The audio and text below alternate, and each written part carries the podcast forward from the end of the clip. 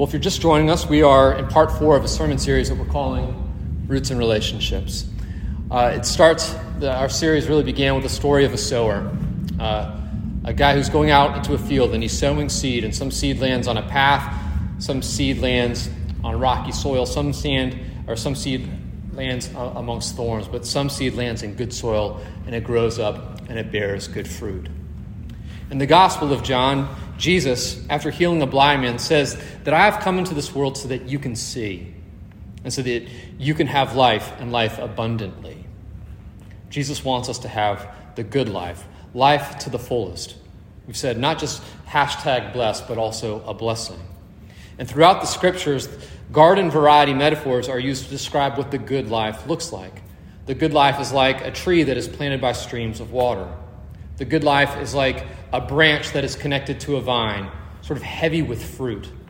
Or the good life can be depicted as a field that is rippling with wheat. All year long, we've analyzed what we need to do and what must be done to us in order to have this kind of life, this good life. We see that this good life starts with a seed Jesus identifies as God's word, which you need to get inside of your heart. You need to be receptive to it. You need rest. You need to put down roots. You need to be in relationship, is say you can't live the good life on your own. You need to do it in community, sort of following God with others. It's not enough for you just to know these things. You then need to put them into practice. But if and when you do, there is a promise. Out of, this, out of the good soil of your life will grow this good life, and out of it will emerge good fruit. Last week, I introduced sort of this concept of a demonstration plot.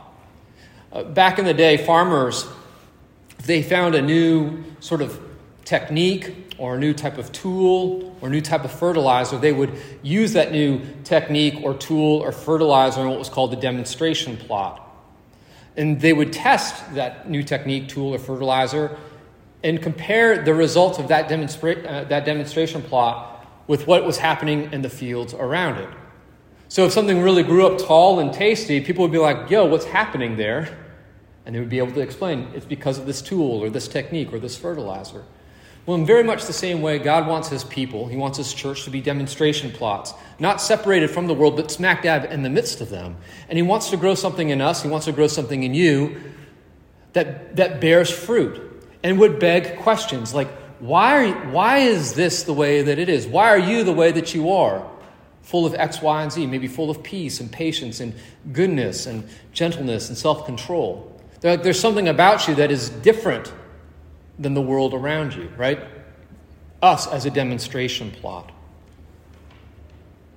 If you want to know what someone really believes, we said last week too, what they really value, what they really love, you can look at the way that they spend their time, but you can also look at the way that they spend their money. This is one of the sort of the fruits that sort of grows out of this soil. Not just the way that we relate to our time, but also the way that we relate to our money and to our possessions. In his book, Money, Possessions, and Eternity, author Randy Alcorn notes that when people asked John the Baptist what the good life would look like in practice, this guy, he told them to share their clothes and food with the poor. He then said, to, to the tax collectors not to collect and pocket extra money. And finally, he told soldiers not to extort money and to be content with their wages. What's interesting is that nobody asked John about money and possessions. They just asked him what they should do to bear fruit that proved that they had been spiritually renewed, spiritually transformed. Yet all of his answers relate to money and possessions. Those two things were of such high priority and so close to the heart of what it means to follow God that John could not talk about spirituality without talking in terms of how we handle our money and our possessions. You all tracking? It's this way with Jesus, too. 15% of his recorded words in the Bible are devoted to this subject alone how we handle our money and our possessions. And we hear it in the passage that we heard read tonight, which is taken from his most famous of sermons, the Sermon on the Mount. Right? In Jesus' very own words, you can't worship God and store treasures in heaven. You can worship God and you can store treasures in heaven, or you can worship money and store your treasures here on earth. But you can't do both. It's one or the other. There are two ways of being in this world, yielding two very different sort of results.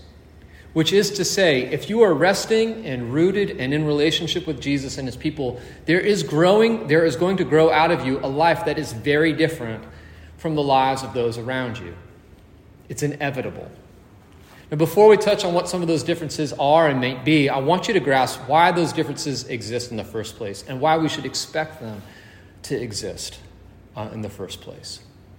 Let's start by looking at verses 22 and 23 of our passage. You have that there in a handout. You can also pull this passage up, maybe on a Bible app if you want to follow along there too. But in these verses, 22 and 23, Jesus says, The eye is the lamp of the body. So if your eye is healthy, your whole body will be full of light.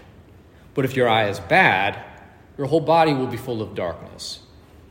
If then the light in you is darkness, how great is the darkness? This is kind of a cryptic way of speaking. For the longest time, I was like, what the heck is Jesus talking about? And why is this sort of sandwich between like talking about treasures in earth and treasures in heaven and like worshiping God and money? Like, what's the connection here?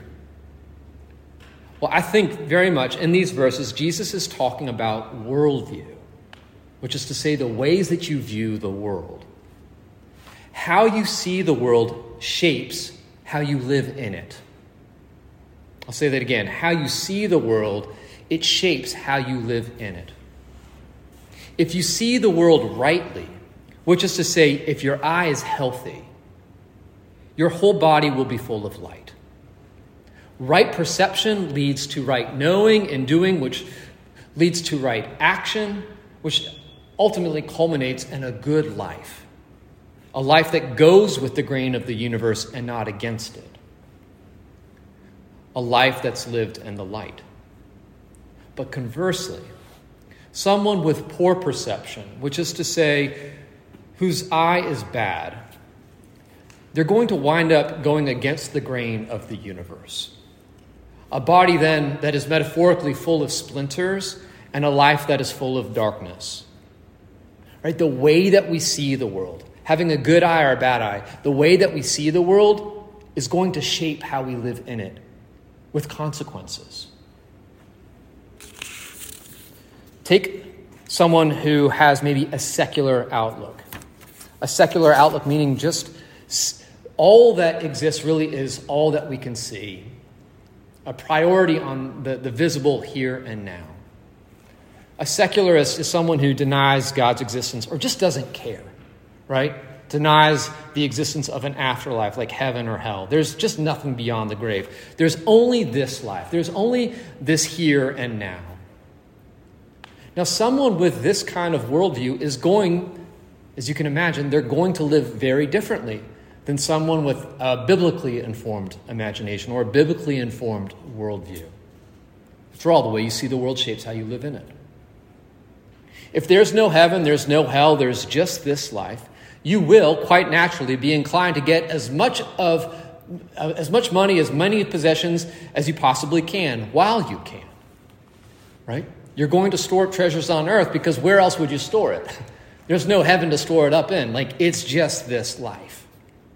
This life is all that matters. So get that bread, right? The one with the most toys wins. And you see this mentality everywhere. You hear it in lyrics and songs that are sung on the radio, people bragging about their Lambos and their big boats.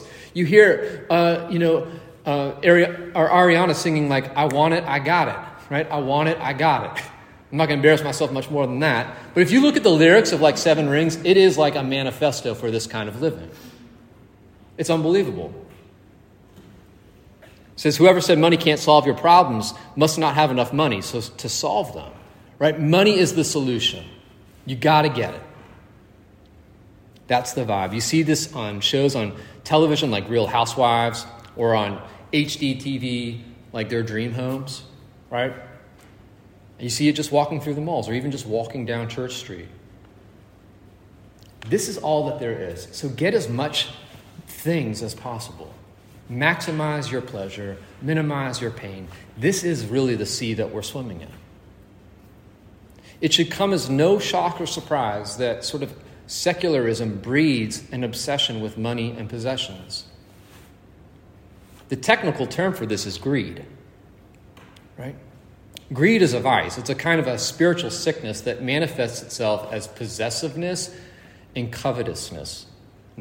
Covetousness. Uh, that's a hard word to say. Wanting, wanting things that other people have. right? You want it all, and you don't want to share what you've got. There's a pastor named Scott Sauls who says the two chief symptoms of this are hoarding wealth and spending money almost exclusively on yourself. You might be sin, like you might have this greed sickness if you are just constantly accumulating things and you don't spend money on anything other than yourself. Going further back in time, there's a guy named Thomas Aquinas. He said, Greed is an excessive love of or desire for money or any possession money can buy rather than possessing their possessions, greedy people, they become possessed by them. They don't just grip their things, their things have got a grip on them, which makes it very hard for them to let go. Right? They're in their vice. And the opposite of greed is generosity. Generous people may care about their possessions, but they're not ruled or gripped by them.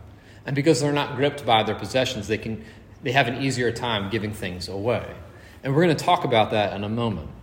But before I do, and before we do, I want to highlight a couple of things about greed.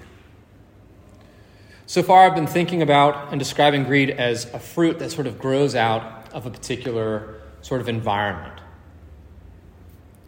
And if greed is sort of like this thing that we might taste and see out of this culture, I want us to imagine like we're taking an apple off a tree and we're biting into it and to really understand sort of the flavor profile. Like, what does this actually look like and taste like in everyday life?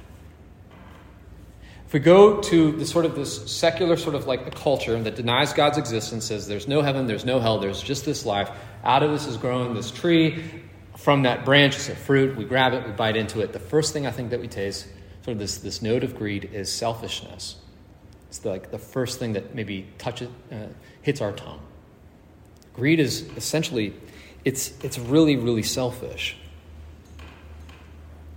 One of the things that I read this week that caught my attention was how greed and selfishness is sort of on the rise in our culture. We're seeing maybe a post pandemic surge of selfishness, one author writes. People who have not been allowed to do things for over a year are deciding to do whatever they want now that the restrictions are over or, on, or, or almost over. It's like pent up. Like, I haven't been able to do anything. Now I'm going to do everything that I want. And I don't care what anybody thinks. I don't care what stops me. Like, I'm entitled to this. Like, I'm entitled to just, you do you, I'm going to do me. And I'm going to do it like at 110%. We see it in people we saw this during the uh, we saw greed like during the virus and sort of just as the virus is getting ready with like people hoarding things in the grocery stores like mountains of toilet paper. What was that all about? And um, i don't know just everyday items. But we also see it in just people buying up things like boats and bikes and campsites and suvs like anything that they fix their heart on making sure that they can get what they want. Someone pointed out to me that the roaring 20s right? Like the 1920s, you know, that era of like the Gatsbys and the Rockefellers, like all of the opulence and sort of laissez faire like mentality, that was largely in reaction, historians say, to two crises that preceded it a world war and the Spanish flu of 1918, where 50 million people died. Coming on the heels of like the, this war and this global pandemic, people are just like, look, this is all that we've got, and life is short or could be cut short. I'm just going to do whatever makes me feel good. Like, I'm just going to like enjoy as much wealth and as much, you know, opulence and, and luxury as I possibly can because there's nothing beyond the grave. There's just this moment, and I want it to be awesome. That's the roaring 20s. It doesn't matter that other people might be hurting or starving. It doesn't matter what else might be going on, right? This is all that there is. So, YOLO. Like that's what that's what was true of like the tw- in the 1920s. Like they were living out that life, and we see people doing it today. Right? I'm entitled to do whatever makes me feel good. But this isn't just like a personal issue. it has wider and broader implications. Like injustice happens when we keep to ourselves things that God intended to be shared. Right? The problem with world hunger and poverty is not that there's not enough food to go around or there's not enough wealth to go around. It's, the problem is that people just don't want to share what they've got. Greed leads to injustice, but it also leads to social isolation. As wealth increases, so does the gap between rich and poor, but there's a physical gap that happens as well as sort of the rich move into nicer and nicer, maybe enclaves, maybe the gated community or the more, you know, exclusive zip code. We say of such people that they are losing touch because they are. They're more and more isolated from people, especially the ones that God says, I identify most with them, and become out of touch. Finally, greed breeds discontentment. The shiny things that we buy, that we think is ultimately going to make us happy, they eventually lose their luster. I mean, I just got a new iPhone 13. It's awesome it like opening the, the, there are geniuses in like Menlo Park or whatever it is that they, they design these things. Like when you open this thing up, it just it feels magical. like it's so shiny, you just like you hold up your old iPhone to it and you scan this thing and all of this stuff goes through the cloud and you're just like, this is incredible. You know, I've been waiting for you. But like three days later, it's just a phone. Right? It hasn't solved any of my problems. right? It made me happy for a moment, but that, that happiness fades. Often our discontentment feels like FOMO. There is a connection between YOLO and FOMO. If you only live once, you're going to constantly have this fear of missing out. If all I have is this life, I'm constantly thinking, what am I missing? What am I not getting? Who has it better than me? Aziz Ansari, I think, talks about this in a comedy special. I'm pretty sure it's his voice who is talking about he can't enjoy a good taco.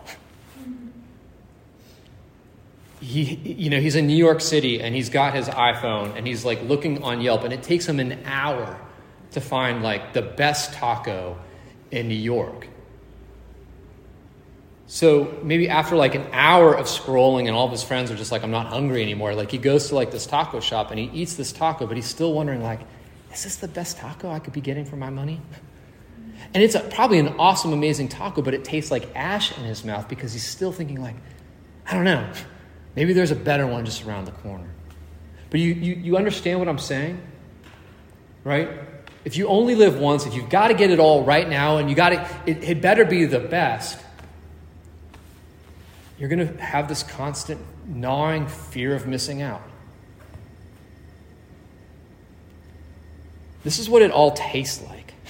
And, I, and I'm, I'm glad to sort of slow this down and sort of talk about because maybe you begin to see, like, oh, this is hitting a little bit closer to home. It's not like just like, oh, my, my wealthy aunt who has this problem with greed. I think you begin to see, like, we're all struggling with it in this room, right? We all, like, it touches our hearts. Mine too.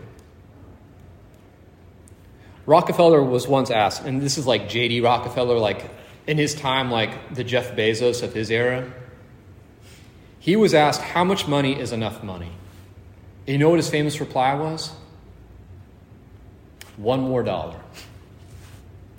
Like, this is a guy who, like, in today's dollar, or like today's money, was like, he had like a $100 billion. I mean, he was so wealthy. But how much, money, how much money is enough, JD? One more dollar. Just one more. But here it, it gets even more interesting because when Rockefeller died, his accountant was asked, How much did JD leave behind? And the accountant answered, He left all of it. He left all of it. The point being, don't store up treasures on earth where moth and rust destroy. Like, someone has famously said, like, you'll never see a hearse pulling a U-Haul. Like, you can't take it with you. You can make better investments, right? Hoarding wealth and spending money only on yourself, in Jesus' perspective, from, from his vantage, he's like, that is stupid. That is selfish and it is a waste. What good will it be for a man? What good would it be for a woman if you gain the whole world but you forfeit your soul? It's a bad trade. It's not a good investment. If you don't like the fruit that I'm describing, what you got to do is you got to change the root. If you don't like the fruit, you got to target the root. Did I say that right? You don't like the fruit, get at the root.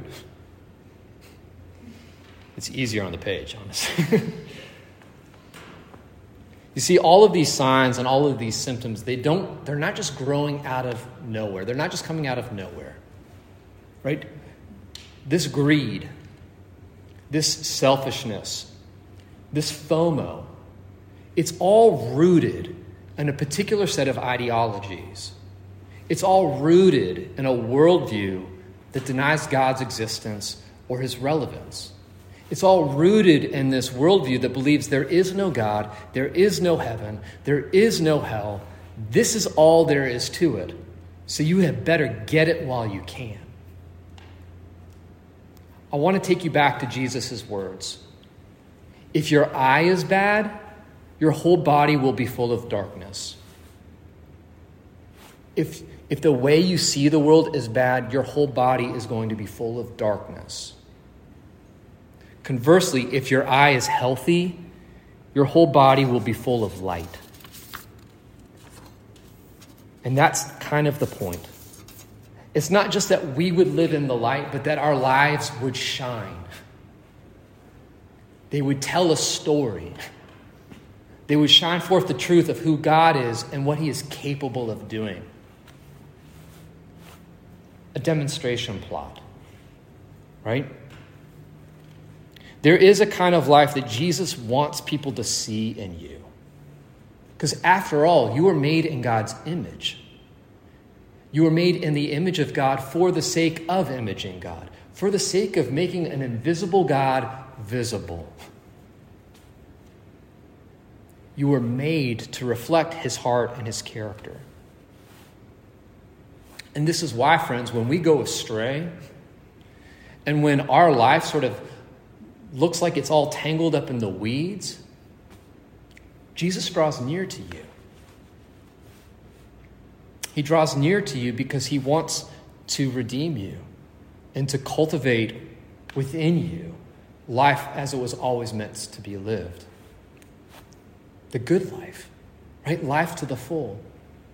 Life where you are brought back into a right relationship with God and a right relationship with other people and a right relationship with the world around you. Life the way it was meant to be lived. And that means being in the world but not of it. It means being salt and light. It means letting your light shine and letting folks taste and see that God is good. To get this right fruit, you've got to have the right root. If you want to have good fruit, you've got to have a good root. And that starts with a seed. As Jesus says, it starts with God's word. Because this word, right, the scriptures, what Jesus has to say, it gives us insight. The word gives us insight into the way things really are. Right? You see your eyes healthy, your body's going to be full of light.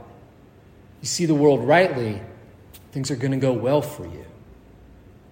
And we get that right insight from the scriptures. Page one of the Bible Page one. You don't have to go, like go digging very far. You just open to the very first page. We see right away that there is a God, and that this God created the heavens and the earth. That this earth surely exists. Obviously, no duh, right? But this is not all that exists. There is a God above who made the earth and he made the heavens. There is more than meets the eye. You keep reading on page one and then you turn to page two, we're given even greater insight. We don't just see the world, but we see our place in it.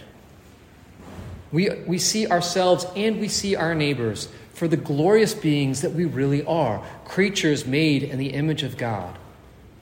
C.S. Lewis says it best. He says, It is a serious thing to live in a society of possible gods and goddesses, to remember that the dullest and most uninteresting person you talk to may one day be a creature which, if you saw it now, you would be strongly tempted to worship. Or else, a horror and a corruption, such as you now meet, if at all, only in a nightmare. He continues, he says, all day long, we are in some degree helping each other to one or two or one or other of these destinations. It is in the light of these overwhelming possibilities, it is with the awe and circumspection proper to them that we should conduct all our dealings with one another, all of our friendships, all of our loves, all of our play, all of our politics. And here's where like he gets the kicker. He says there are no ordinary people. You have never talked to a mere mortal. Nations, cultures, art, civilization, these are mortal, and their life is to ours as the life of a gnat. But it is immortals whom we joke with, work with, marry, snub, and exploit. Immortal whores or everlasting splendors.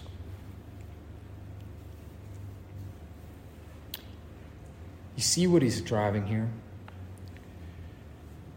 From the scriptures, we don't just see the world for what it really is. We see ourselves and we see each other for who I am and who you really are. Immortal horrors or everlasting splendors, which make, like, I don't know, as he puts it, the nations, the cultures, the art, the civilization, it makes it look like nothing like the life of a gnat. If we're dealing with immortal horrors or everlasting splendors, what is a good investment? Like, is it investing in like the stock market or is it investing in the person sitting to your left and to your right? Like, what is, what is a more permanent value? What is a better investment? Investing in all these things or investing in the people around you? That's kind of what Jesus is saying. Don't store up treasures here on earth, store up treasures in heaven. Inve- and what's going to be in heaven? People. People. Invest in them. Care about things that really matter, that really last. But to do that, we need better insight, don't we? Insight into the world, insight into the human person. But that's not all we need to see God clear too. Once again, this is where the seed of the word comes in handy. This word that God sows into our lives, right? It helps us to see, and it helps us to see Jesus ultimately. Jesus, who says, If you see me, you've seen him. If you see me, you've seen the Father. If you know who I am and what I'm like, you know who God is and what He is like, because I have come from Him to make Him known. And what do we see then when we look at Jesus? Well, ultimately, we see a God who, is who has all the riches in the world, who has all the riches in heaven, even, but who becomes poor, right? So that by his poverty, we might become rich. We see a God who gives up heaven and takes on earth. We see an infinite God become a finite human person. And he takes on a body. And then he gives up that body and he pours out his blood. Why? It's to have you, it's to have us as his possession. See, he takes in his body the punishment that our sins deserve so that there will be no more punishment left for you and for me. We see a God who is both just and the justifier of people like you and me. He punishes sin to the max, but he takes it in our stead so that we can be reconciled. That's what we see. We see a God experiencing poverty, experiencing hell on a cross, so that you and I can experience the riches of, of heaven with him forever. Second Corinthians says, For you know the grace of our Lord Jesus Christ what is the grace of our Lord Jesus Christ? He says, It's that though he was rich, yet for your sake became poor, so that you, by his poverty, might become rich. Quoting Scott Sauls, he says, On the cross, Jesus gave up all of his wealth, and not just 10% of it, but 100% of it, so that he could have us. He became poor so that we, through his poverty, might become rich. Jesus was liquidated of his assets. Literally, as he bled out on the cross, liquidated of his assets. And when we begin to see this, when we sort of begin to see the generosity of God, our hearts become full. And as our hearts become full, mirroring God's generous heart will be a natural outcome.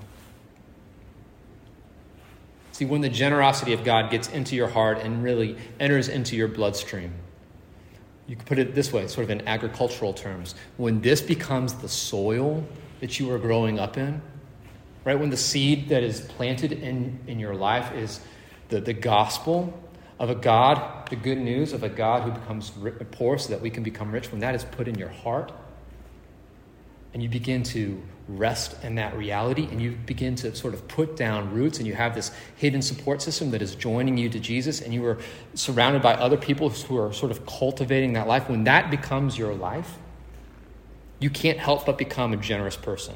You can't help but become sort of this, this person who's a tree who's bearing generous fruit. Or when you take the, the apple off the branch, it doesn't taste like selfishness, it tastes like generosity. It tastes good. Where did you get that? Where does that come from? Because everyone else around here is sort of doing their own thing. They're all doing, you know, you do you, and I want it, I got it. But you're different. What's up with that? They're going to taste and see a difference. And I think they're going to taste and see two things. I'll wrap up here. Just to get real practical. I think what this actually looks like and feels like is one, you're going to be a generous giver, which is going to be expressed in sort of uh, in, expressed in tithing, in, in giving to, to, to help the poor. And you're going to be able to enjoy what you already possessed, expressed weekly in sort of Sabbath rest. I'm going to gloss over this quickly. Okay? But what does generosity actually taste like? I think it looks like generous giving. And I think tithing, and I'll explain what that is in a second here, I think it's one of our best defenses against greed. If you don't want to be gripped by your possessions, lessen your grip on it. Give a tenth of it away. The word tithe literally means a tenth. And tithing is a practice that it was ordained in the Bible where the people of God would give a tenth of their income, sort of their first fruits back to God as an, as an expression of worship and as a sign of trust. Right? Tithing gives us perspective. It reminds us that all we are and all that we have is from God. It's not a tip that we throw mindlessly down on a table after a meal, but it is a meaningful expression of, dependence uh, upon God in gratitude toward, toward Him. Megan and I, we started taking a tenth right out of our paychecks and giving it to the church when we were still a couple, uh, not yet married. I was in grad school. She was work, waiting tables, working part time jobs. You know, we weren't making a whole lot of money, but we just take a tenth of it and say that's just going right to the church.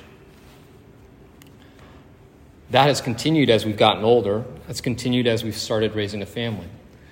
And I, I think now as a college student, it's actually a really great time for you to think about it, even before you like you, you start making like some of you have these summer jobs, some of you are like maybe working part-time jobs, but before you really start your careers, to already just have it in mind, like, hey, what would it look like for me to actually practically be a generous person and to tithe, to give a tenth, like to just when that paycheck comes in, just to think, yeah, that first tenth, it's going right back to the church. It's going to, to kingdom causes. I'm not even going to let it touch my bank account. It's just going to go right, right to those things. I'm going to live off the 90%. I encourage you to do that. According to a recent study, only 10 to 25% of the typical American congregation tithes. Tithing is way higher in poorer countries. This is interesting. The richer you get, the harder it is to tithe. But only 10 to 25% of the typical American congregation tithes, which is to give the biblical starting point of 10% to the church. The same report concluded that if the remaining 75 to 90% of American Christians, just American Christians, began to tithe regularly, listen, global hunger, starvation, and death from preventable d- diseases could be relieved within five years. Additionally, illiteracy could be eliminated, the world's water and sanitation issues could be solved, all overseas missions work could be fully funded, and over $100 billion per year would be left over. That is an astounding statement.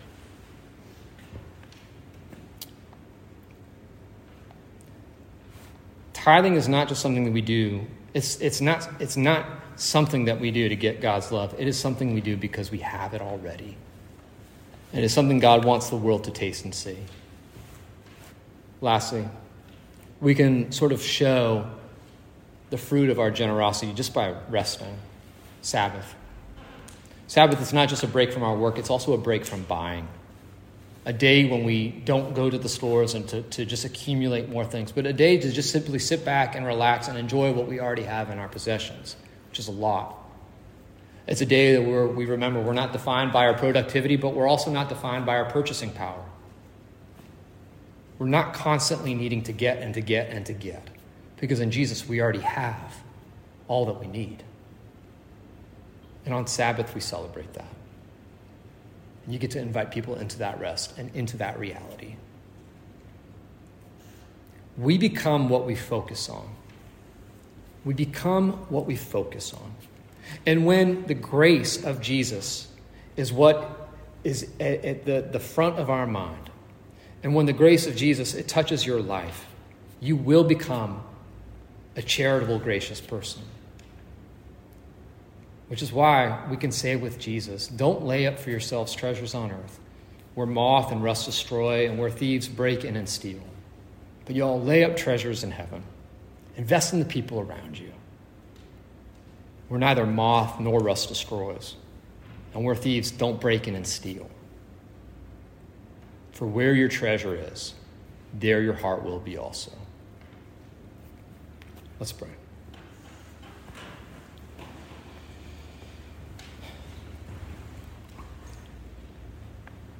Father, we, we long for this we long for this life that you want to grow in us. A life that is well watered and rooted and cultivated and bears fruit like love and joy, peace and patience, that bears fruit of justice in an unjust world, that is generous in a world that is full of greed. We can't do that on our own. We need you to come to us. We need you to put that, that word that gives us so much insight, we need you to put it inside of our, our hearts, and then we need to be reminded of it again and again. Which is why, God, I'm grateful for nights like this.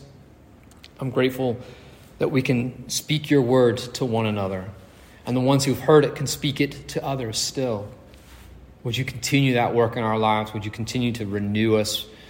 with your gospel. Would you fix our eyes on Jesus? Because as we see him, we'll become like him.